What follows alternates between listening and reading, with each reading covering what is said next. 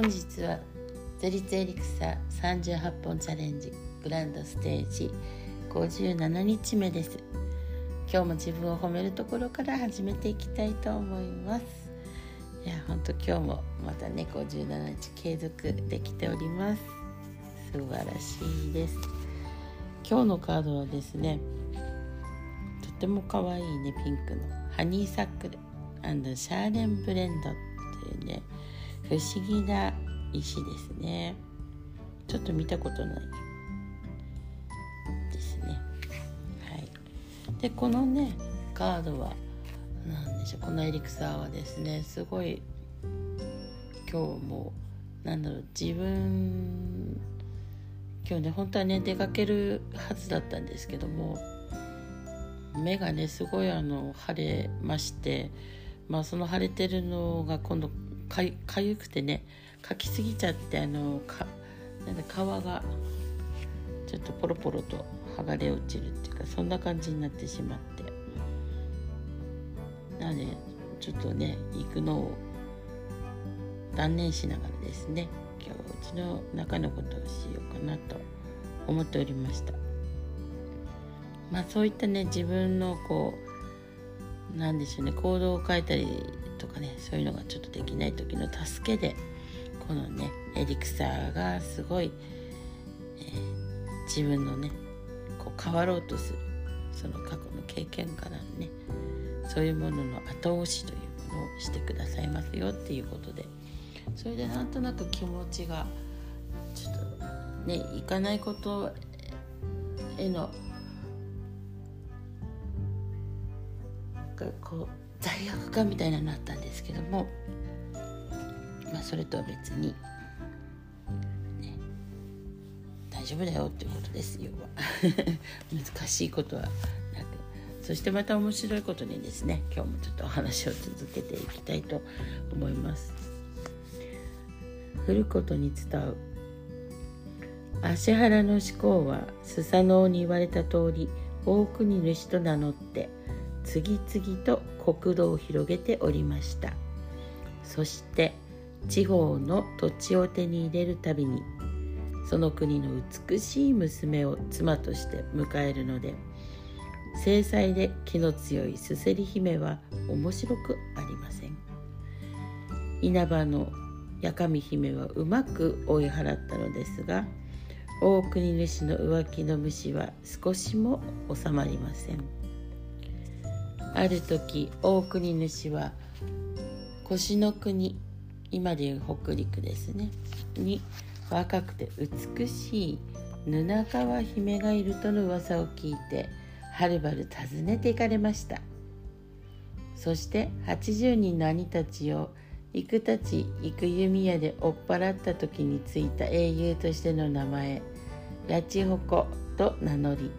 独身の寂しい身だと偽って長い長い恋文を書かれたのでございます。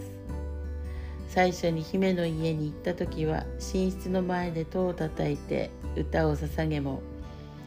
顔も見せてはくださいませんでしたが2日目の夜には心を開き部屋へ招き入れてまぐわわれたのでございます。それを知ったすせり姫の嫉妬は大変なものでした。あまりのヒステリーに困り大国主は妻から逃げ出そうとして出雲から大和の国今でいう奈良県ですね。え、と脱出計画を立てました。その支度を整えて馬の蔵に片足をかけながら妻にこんな歌を捧げました。私は黒や青の衣を着て真面目腐った僧や役人のふりをして家の中にじっとしているのは似合わないんだよ。私には山の草焼きで染めた戦の色、赤が一番似合っているんだよ。まったく自分でも惚れ惚れするよ。さあ、これから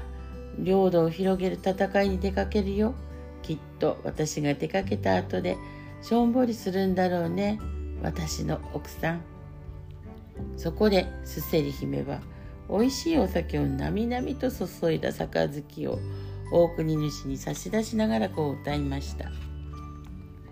勇ましいやちほこの神よ私の大国主様よ。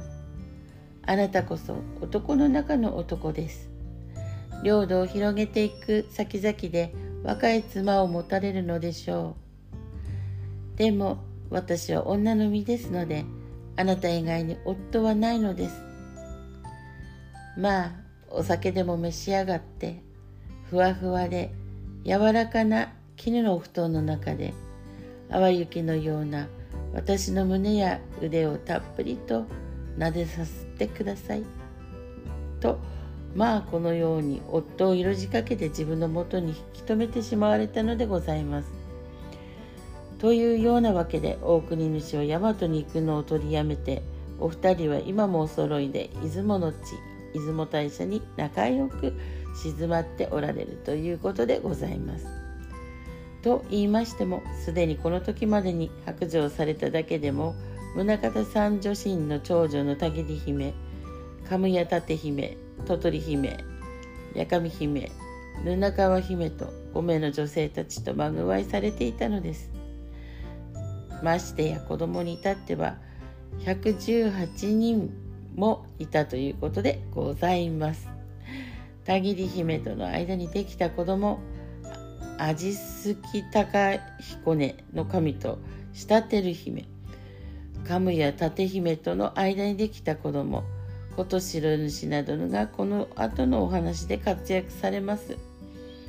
大国主はまさしく英雄色を好むを地で行かれたような方で今も福の神大国様として日本中の皆様に慕われ愛されておられるのでございます。ところで歌を歌い合って恋心を語るのを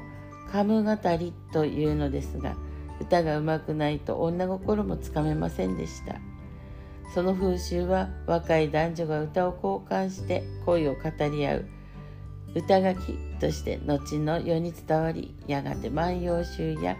平安朝の歌人が活躍し日本は歌の国と言われるほどに文化が花開いていったのでございます。さてこのお話はまたこの次にということです。いやびっくりですね。大国主こうこういう人だったんですね。わ、うん、からないでいました。出雲大社にね、うん、お参りに行ったこと参拝に行ったこと。あるんですけどももうなんでしょうねそこは。ちょうど行った時がねあまりにもちょっと珍しいぐらいのねバケツをひっくり返したような本当土砂降りだったんですよね。タクシーでギリギリまでねこう行ってもらって、まあ、そこで参拝させてもらって奥社ね裏側にも参拝させていただいて、まあ、そういったところでまさかのねそんなねあの英雄なのかなと思ってたんですけどもうすでにねそんな男性としての 浮気をね浮気というんでしょうかねそういうのをなさってたんですね。まあ、男というのはこういうことなんでしょうか。ねまあでもよかったですね歌歌の国だったんですね。なんで現代はあの何でしょう歌を読むっていうのがねこう歌を歌うの方にちょっと変わってきてるかと思うんですけども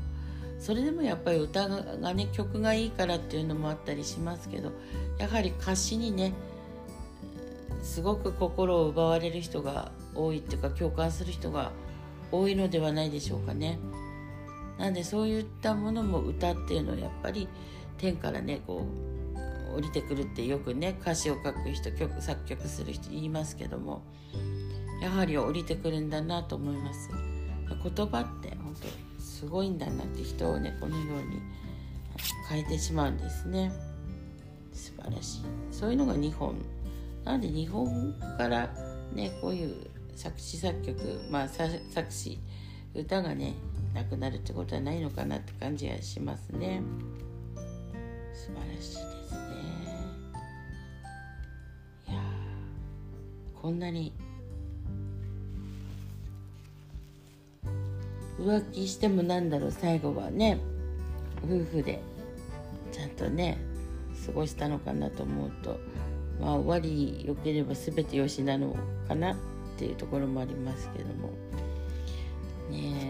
すごいですね。181人も子供がいたって言ったらもうそこからねもう孫って言っただけでも大黒様のね孫っつったらひ孫とか、ね、今ずっとこう今の時代に来てどのぐらいねししそんそんじゃないけどもいるんでしょうかね。すごい。まあその次もねまた楽しみですけど。でもまた今日もですねこうね脱出脱走しようとしたっていうね脱出計画がありましたね。なので昨日も脱出のお話をしましたけども、ね、今日もまた脱出。何かからねこう抜けようとするねななんかそんなメッセージもあるのかなって感じがしますけども、まあ、今日のねリクサーも同じですけどもねこう、まあ、なんだろうね自分の中のものねあまりにもこう過去とかそういうのもね大事にしてきたのかもしれないんですけどもそこからもう脱出してねなんかそこからまた新しいヒントを得ようみたいなそんな感じのものがあるかなと思います。すごい今日はね本当に珍しくここのところ珍しくお天気がね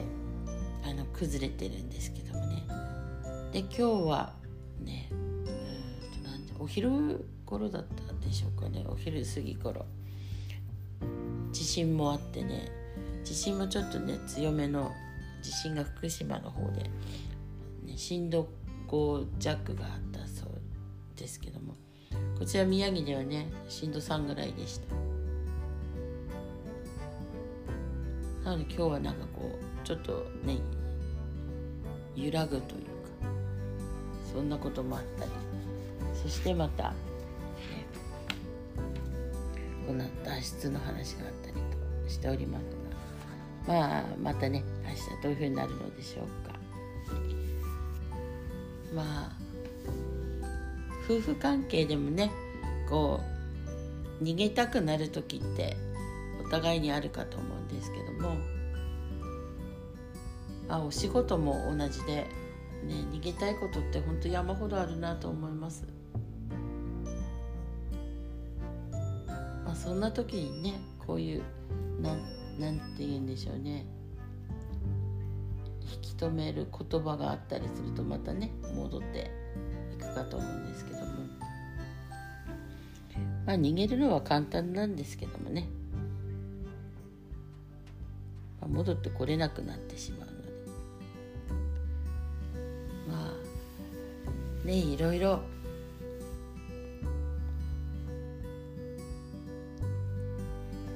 あるかと思うんですけども。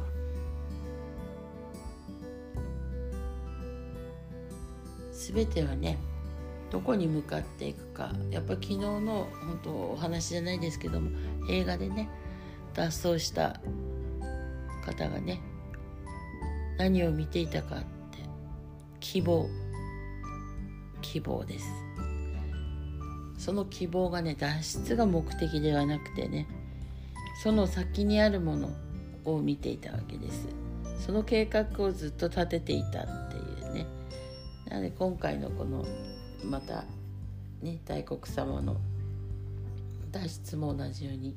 計画を立ててね脱出しようとしていたのですが大黒様はねしないで、ま、夫婦で過ごすことをね取ったということです。まあなのでみんなねいろんな脱出したいと思いますがまあ全てね選択です。自分の人生の選択です、ね、なので一番言えることは自分の目的がどこかね叶え叶えたい未来ってどこなんだろうか、ね、希望ってどこなんだろうかって。それはねあのみんな一緒じゃないってことです。ただ目指すところが一緒の時もあります。そしたらそこに向かっていくためにどうするかっていうことです。なんでこれは、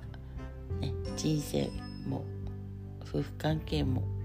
全て同じかなと思っております。それでは今日はここまで。ごきげんよう。